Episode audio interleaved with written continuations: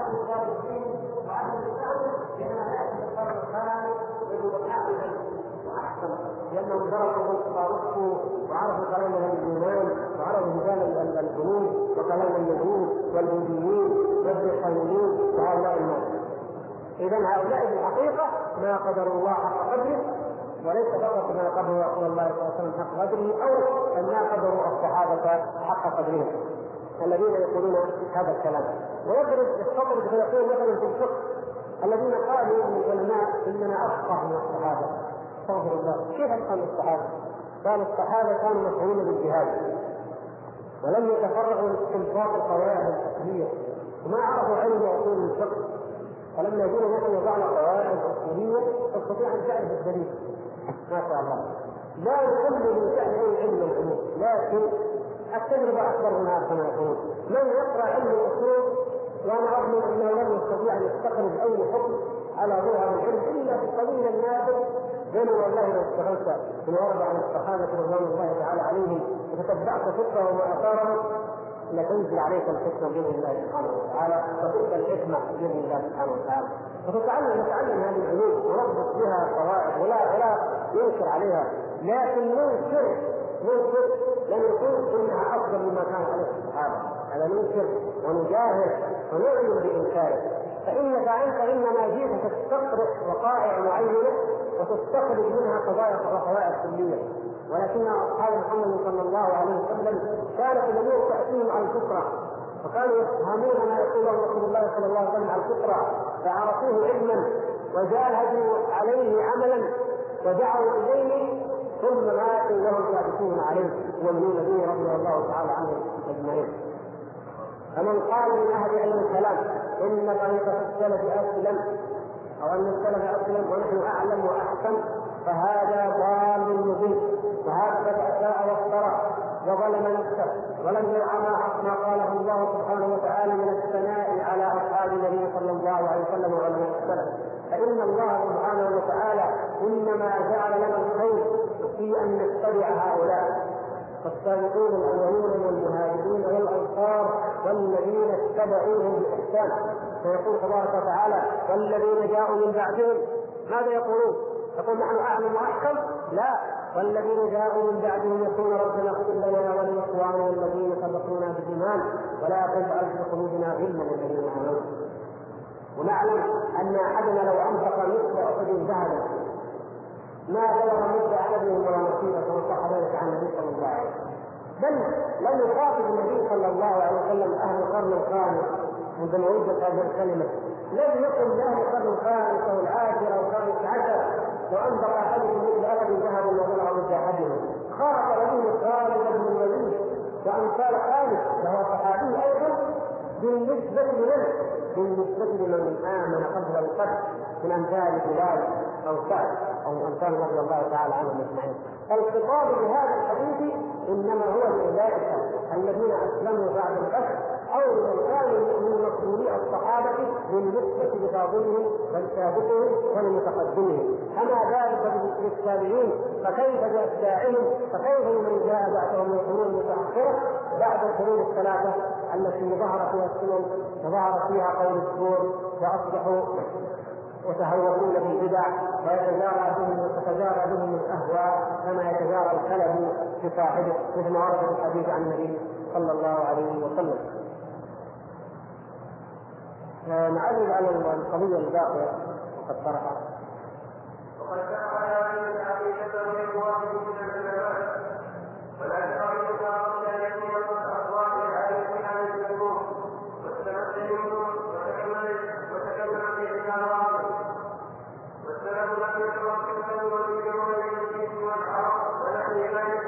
بمجرد كون اتباع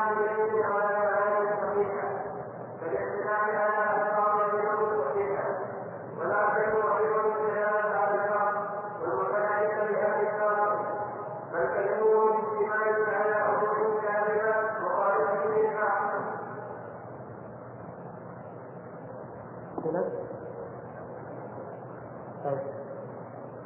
محمد صلى الله عليه وسلم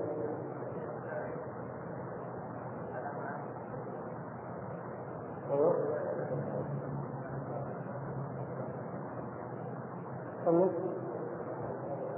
طيب ابرع اذا كان ملك عذره أيوه تفضل تفضل فالكذب بالاجتماع على هو الاسلام بمن وقال الشيخ ان كان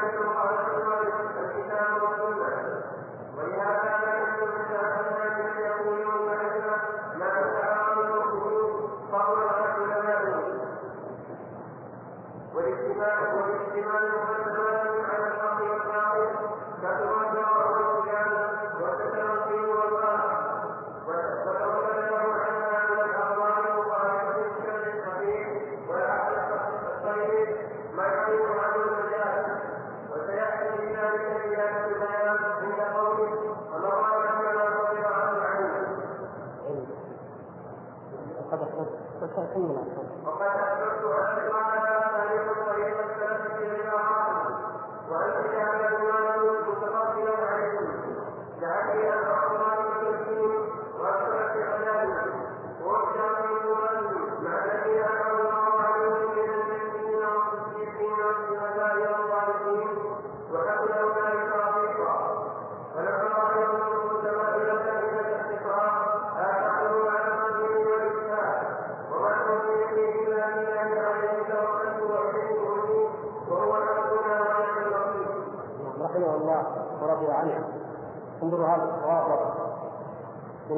للذين يقولون نحن أعلم وأحسن.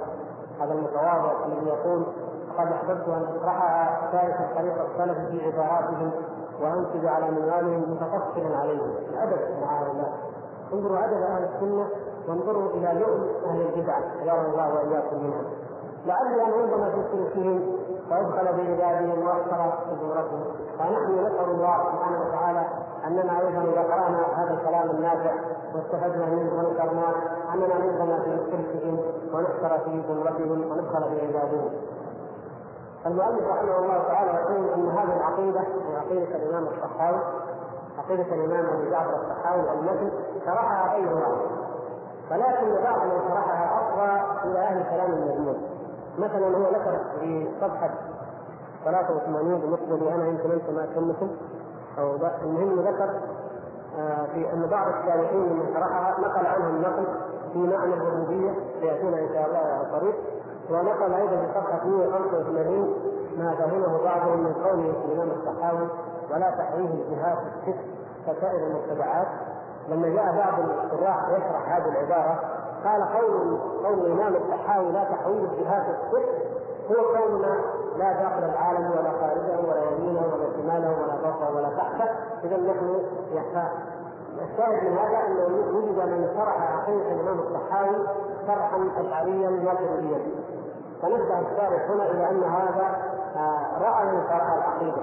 لكن لما رآه المالي وشرحوها هذا الشرح فأحب هو أن يشرحها شرحا سلفيا لأن الرجل على عقيدة السلف وما قالوه في هذه المواضع وبغيرها هذا خطأ. حولوا كلامه على غير ما أراد رحمه الله تعالى وإن أخطأ هو في العبارة فنحن آه، لا نتبع واحدا ولا نقول احدا معصوم إلا رسول الله صلى الله عليه وسلم. فنقول إنه أخطأ في العبارة أو أجمل في العبارة ولو أنه فصل ووضح لما ترك المبتدعه هؤلاء مذاهب فيقول ممن شرح هذه العقيدة ولا أحسبه إلا مخصوصا ابن منكوبه ابن منكوبه هذا أحد شراح شرح العقيدة الصحاويه شرحا ماتريديا وممن فسرها تفسيرا اشعريا ابن السبكي في طبقات الشافعيه كتاب طبقات الشافعيه كتاب عظيم في التراجم تراجم وفي التاريخ تاريخ العلماء ومؤلفاتهم ولكن الرجل اشعري متعصب غفر الله لنا وله وهو شديد التعصب على أنه له علم وفضل كابيه السبكي كان له علم رفيع وفضل عظيم. لكن الحسد وقع منه شيخ الإسلام ابن تيمية حتى جروا ذلك إلى التعصب بقضايا غير عقيدة السلف. فعلم علم السبكي صاحب الطبقات لا شك أنه على درجة من العلم ومن الرواية ومن الفهم ولكنه كان ينحى منحى هؤلاء ويظن أن هذه العقيدة الصحيحه ولذلك جاء في ترجمة أبي الأشعري أبي الحسن الأشعري من كتابه فأثبت أن الأشعرية أشعري يعني على على عقيدة على شعر مع أنه رجع عنها. ثم عقد مقارنة بين عقيدة الأشعري وبين عقيدة الطحاوي التي هي شرعها على المؤلف. يثبت لنا أن الكلام واحد وأن الاثنين متفقان. والعجيب أنه ذكر مواضع الافتراء مواضع كثيرة جدا. لا أذكر الآن هل هي فوق العشرين أو نحو ذلك لأنه يذكرني عددتها عدا مواضع الافتراء التي ذكرها لو قلنا مثلا 120 موضع. عبارة العقيدة الصحوية مثلها لو رأيتموه هو عبارة عن 100 جملة تقريبا 100 جملة وبعض الجمل فيها مكررة إذا كان الأشعري يختلف عنه في 20 ما هي ذات الثلاثة ما في نفاق أصلا؟ يعني مختلفين. لكن هو يريد أن يعرف أن العقيدة الصحاوية عقيدة مشهورة. ومجمع على فضلها بين الناس كل من عرفها من العلماء فيقول إن هذه هي عقيدة الأشعرية. فأخطأ في الحالين ليست هذه هي عقيدة ابي الحسن الأشعري وليست هذه موافقة لعقيدة الإمام أبي جعفر الطحاوي. ولذلك رحمه الله تعالى قال أنا اشرعها تاركا منهج السلف. ثم أعاد تكمله لكلامه الأول أن السلف لم يكرهوا التكلم في العرب والجوهر والحيز والجسم لأنه اصطلاح جديد. ونقطة من الأخوان نفهمها إن شاء الله وإن كانت الأذهان قد كلت كالعادة عندما المدارس كلنا فيها نقعد لكن نقعد شوية قضية مهمة. يجيك واحد يقول لماذا تنكرون على علم الكلام؟ العرب كانوا يتكلمون اللغة بدون لا مبتدأ ولا خبر ولا نواقص ولا مضاف ولا مضاف ولا كلام من هذا.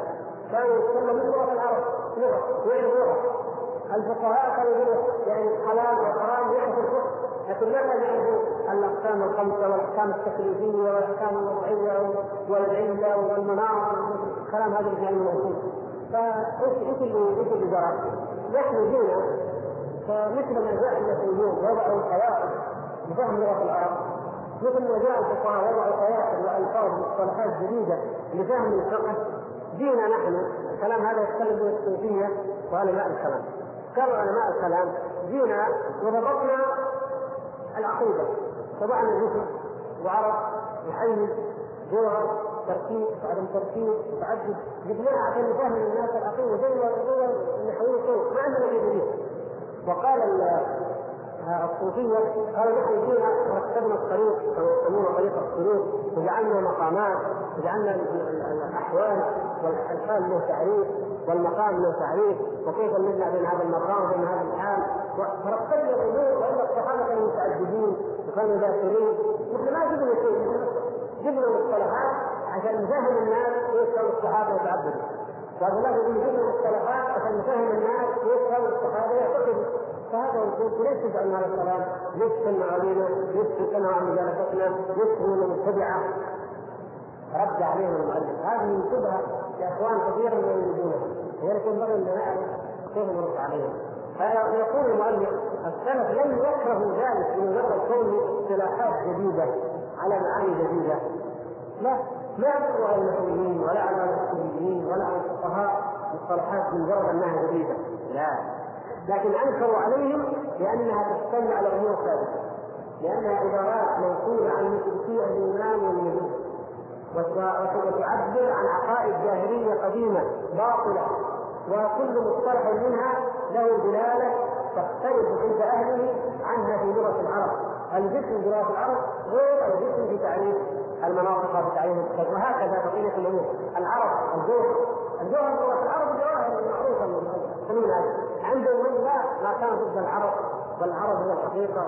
كلام ليس هو الذي قال العرب ولا اخبروا عنه ولا عرفوا فنرد عليهم بأنها تعبر عن عقائد زائده وتجتمع على مقدمات باطلة وتؤدي إلى نتائج كاذبة مبتدعة في الدين لم يكن عليها السلف الصالح رضوان الله تعالى عليهم.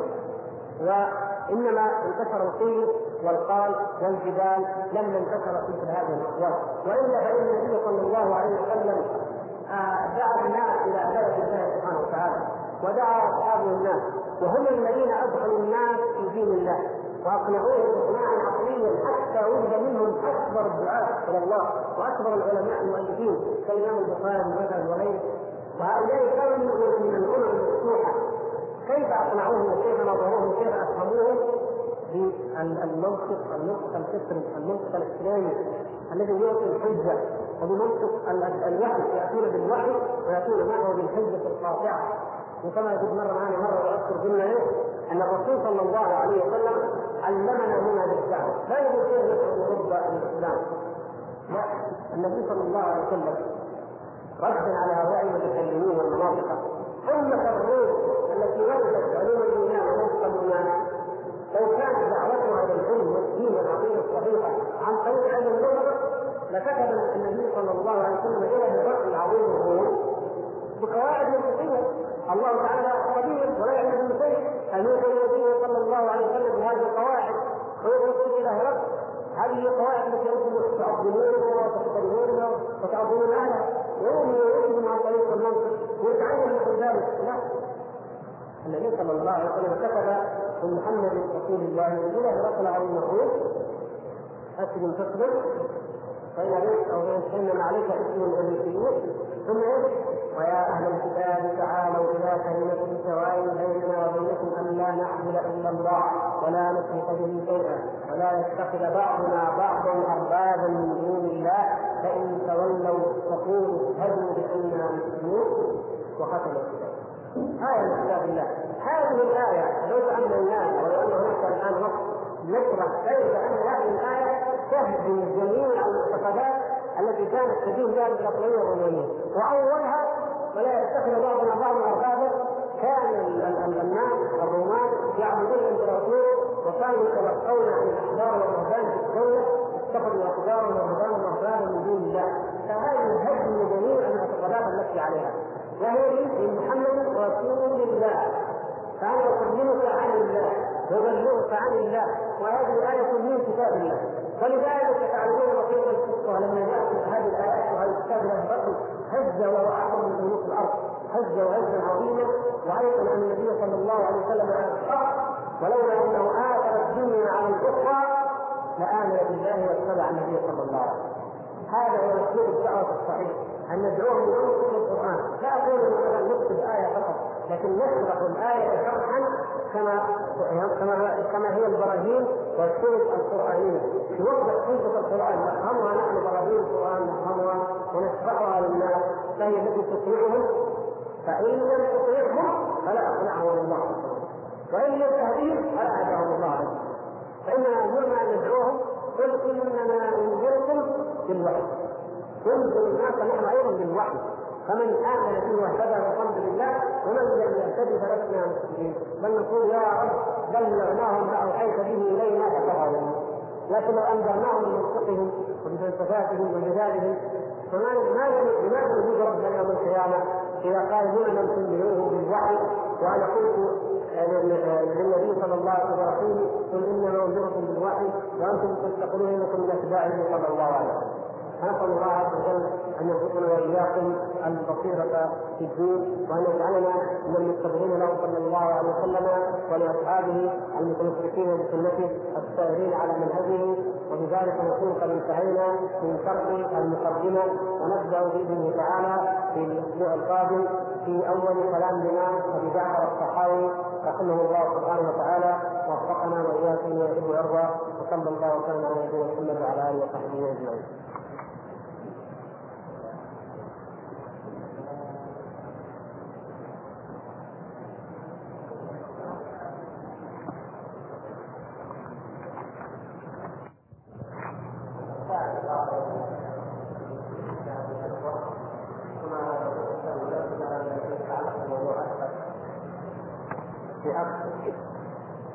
أرجو أن يكون حاضرا الليلة من هذا السؤال المرة الماضية وآثر النص في الأسبوع الماضي عن قراءة وأرجو إن شاء الله أن يكون موضوع أهدى أهدى إلينا هدية قيمة وفي نفس الوقت اعرف سؤال مهم على أنه يحتاج إلى أن توضح له بعض القضايا العقيدة أكثر وقد يكون غريبا وقد يكون ما شرع إلا بعض العقائد. وبعض الكتب ونسأل الله سبحانه وتعالى واياه يقول الأخ اولا يقول الصلاة على رسول الله صلى الله عليه وسلم عند ذكر اسمه أمر واجب عليه. بما دلت عليه الأحاديث الصحاح فقد لاحظت من درس العقيدة ذكر اسمه صلى الله عليه وسلم دون الصلاة عليه. فنرجو تلاشي هذه الملاحظه الله عليه الشيخ دائما فشكر الله وجزاه عنا كل خير فإن صلاة رسول الله صلى الله عليه وسلم هي كما قال واجبة ولكن التقصير يقع والنسيان يقع والخطأ يقع سواء في المؤلفات أو في الصلاة نسأل الله سبحانه وتعالى أن يغفر لنا ونحن نريد أن نحن في جميعا بإذن الله على ذكر الله ومحبة رسول الله صلى الله عليه وسلم واتباع لطريقته وسنته فأولى بنا أننا نحرص على أن نصلي ونسلم عليه صلى الله عليه وسلم كل ما ذكر وبغض النظر عن من يقول ما يكفي مرة واحدة في المجلس ولا يكفي نحن نلتزم إن شاء الله ونسلم عليه صلى الله عليه وسلم كل ما استطعنا إلى ذلك. لكنه كما قال بعض قد يأتي الإنسان في أثناء الحديث مثلا يقول يقارن بين ما جاء عن الرسول وما جاء عن الرسول صلى الله عليه وسلم ان يغفر الله لنا ذلك وللمؤلف أيضا كما ذكرت أيضا بعض المواضع ندري هل قالها في نفسه أو لم يقلها لكن في الكتاب لم ترد فهذه ملاحظه طيبه نشكر الله عليها واما السؤال بالفعل فالذي يدل على انه يحتاج إلى زياده في فهم العقيده ونحن نصنف له العذر اولا وارجو ان يكون بيننا فانه يقول في غير ما مرة ذكرتم أن التأويل يكون حصانا وبدعة وخطأ طبعا هذا سبق معنا الكلام. قد يكون التأويل كفرا وقد يكون بدعة وقد يكون خطأ. يقول ففي نصوص القرآن الكريم الكثير التي يجب تأويلها قطعا وهذا معروف عند أهل العلم وعند أهل اللغة.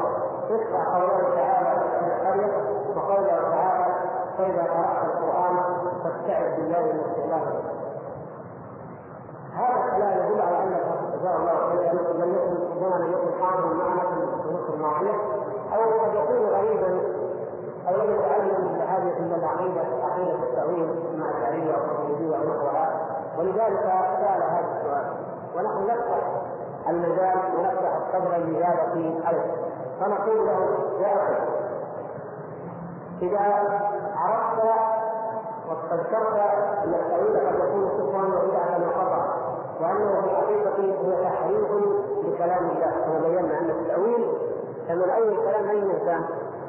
يمكن نبسط الموضوع شوية عشان يعني لما نقول واحد كلمته بكلام كل ذكر ذلك. لكن ليس اول كلامي أنا أقول لك هذا الشيء. قلت روح اول كلامي هل التأويل هذا موجود؟ يقال الكلام هل على سبيل المدح؟ والا يجيب على سبيل الذم؟ في واحد في الغني اول كلام لما يكلمني كلام يقول اوله في واحد يكتب هذا الكلام ولا أي واحد.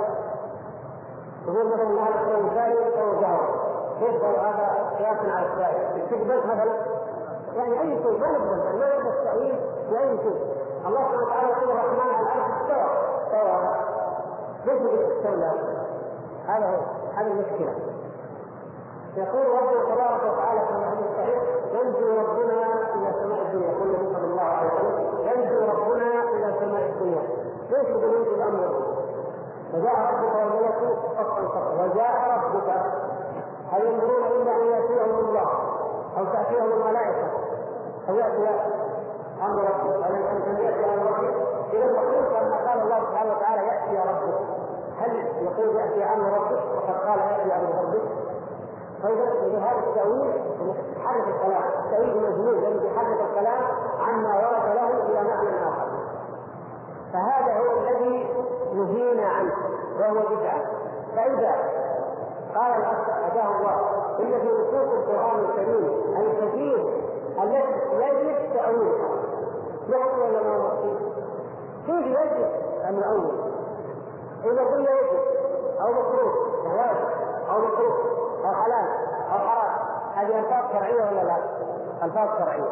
من الذي يوجب أو يكره أو يحرم أو يحل الشارع. الله ورسوله. هو الذي يحلل أو يحرم أو يوجب أو يكره أو يستحب فقط. أما الآراء لا تستحب هل نقول في أي آية من كتاب الله جاء وجود التأويل؟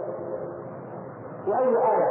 هل تتصور تتصور الذهن أن الله عز وجل ينزل بهذا القرآن الكريم بهذه انا جعلناه قرآنا عربيا بهذا الكلام العربي المبين بلسان عربي مبين ثم يقول أي آية تمر عليكم؟ اولوها طب ليش وضحتها؟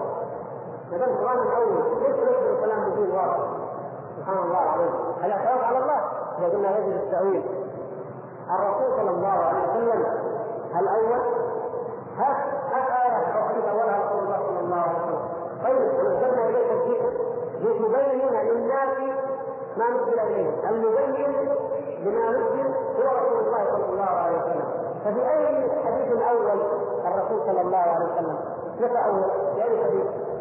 في حديث إن كان هذا أو اي رجل يعلم حديثا ورد فيه تأويل فنحن نقول لكنه لم يجد أبدا. بل قد يجد ويظنه تاويلا وليس تاويلا أو يجد أحاديث موضوعة فيها تأويل ليست في أحاديث أنها موضوعة مكتوبه على رسول الله صلى الله عليه وسلم. أيضا الصحابه رضوان الله تعالى عليهم اول ما انظروا ثم إن زعيم وإمام أهل التأويل في عصره وهو أبو المعالي حامد الغزالي صاحب اعلم الدين والشر المعروف قال في الرساله النظاميه التي رجع منها عن التاويل وتركه اني رايت السلف أو المتقدمين هم مقبلين على عدم التاويل مع انهم أكثر الناس اهتماما وحرصا على تتبع الفروع والاصول في العقيده أو كما قال ولو ان ذلك حق لانصرفت اليه هممهم فانهم لا يتهمون بالتقصير في الشريعه وبشيء من امور الدين فلما رايتم جميعا معرضين ومطبقين على عدم التاويل علمت ان هذا التاويل باطل ورجع عنه مع ان كتابه الانتاج مطبوع وجود الاسواق ويدرس ويقرر على انه هو العقيده الاشعريه هذا الكتاب يليق بالتاويلات لكن في الاخير قالوا انه ما احد أيضا لا من الصحابه لا من التابعين ولا لا في القران ولا في السنة اي دليل على التاويل فنطالب الاخ ما يزال المجال مفتوح والصبر ان شاء الله مفتوح اننا نتفهم معه المساله حتى يفهم وحتى يقتنع إذا كان بعيد دليل على التاويل وأما الادله التي اوردت قال هذا يعود عند أهل العلم وعند أهل اللغة. أما أهل العلم فإن كانوا هم الصحابة والتابعين وتابعيهم فليسوا فلم يرد عنهم شيء كما قلنا. وإن كان أهل العلم هم التمكن مثلا البيضاوي وبعض المفسرين الذين اتبعوه فهؤلاء يقول يا أخي هؤلاء تشملهم الاحكام التي قلنا. بعض الذين انزلوا من الباطنية. مثل التفسيرات الباطنية مثل القاضي النعمان. القاضي النعمان له كتب كتاب نكبه لكن المسألات موجوده هذا له كتب على الدين الباطنية. يؤول فيها الآيات. هذا هذا التأويل الكفر.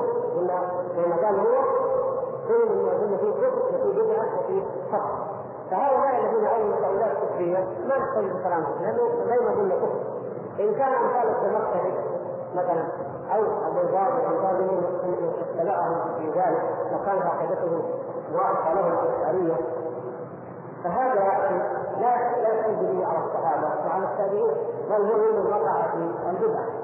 وإن كان أحد من المنتسبين إلى أهل السنة واخطا فهذا نقول فيه هو خطأ أي قلنا اما كفر واما بدعة واما خطأ. فلا نقول أهل العلم اتفقوا على ذلك.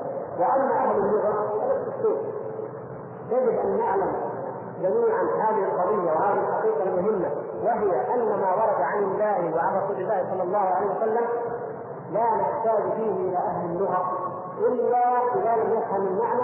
ننظر ماذا قال العرب فيما ثبت عنهم من كلام فنعرف نفسر كلام الله.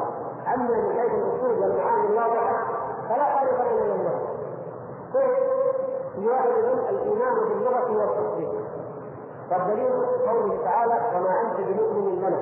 اي ما أنت بمصدق لنا. طيب نقول ذاك إذا استدليت بكلام اللغة وجدت آية من كتاب الله هي الآية الوحيدة اللي ورد فيها الإيمان معنى التصديق مثلا ومتعجل بالله. وين الآيات الكثيرة. آمنوا يا أيها الذين آمنوا آمنوا الذين آمنوا وعملوا الصالحات. الآيات الكثيرة في القرآن كله إيه؟ أين قول النبي صلى الله عليه وسلم لما جاءه جبريل فأسلم ركبتين إلى ركبتين وقال له فأخبرني عن الإيمان. أو قال له ما الإيمان؟ فقال النبي صلى الله عليه وسلم التصديق كلام. العرب لا يحتاج إلى افكار العرب هذا رسول الله صلى الله عليه وسلم. ويشرح المعاني شرح شرعي قال الايمان أن تؤمن بالله وملائكته وكتبه ورسوله واليوم فإذا واحد منا سال واحد قال من الإيمان؟ إيش نقول له؟ هو التصديق؟ يقول لا الإيمان أن تؤمن بالله وملائكته وكتبه ورسله فلان لا لكن لو كنت أنا أستاذ لغة عربية اذا واحد يا أستاذ إيش معنى التصديق؟ إيش معنى الإيمان؟ مثلا ورد في كلام كلام العرب في شعر العرب كلمة تغير الإيمان آمنت له أو آمن له يقول أقول معناه التصديق ليش؟ لأني لما أكون في الغرب أستاذ لغه وماده لغه أتكلم من حيث انني أستاذ لغه لكن عندما يكون الإنسان يتكلم من حيث أنه يشرح كلام الله ورسوله يعني هل يتكلم بكلام أهل اللغة؟ يتكلم بكلام الشرع وبتعريفات الشرع وبمصطلح الشرع. لذلك كلمات كثيرة. لها عند الأصوليين معنى. ولها عند النحويين معنى. ولها عند البلاغيين أحيانا معنى. ولها عند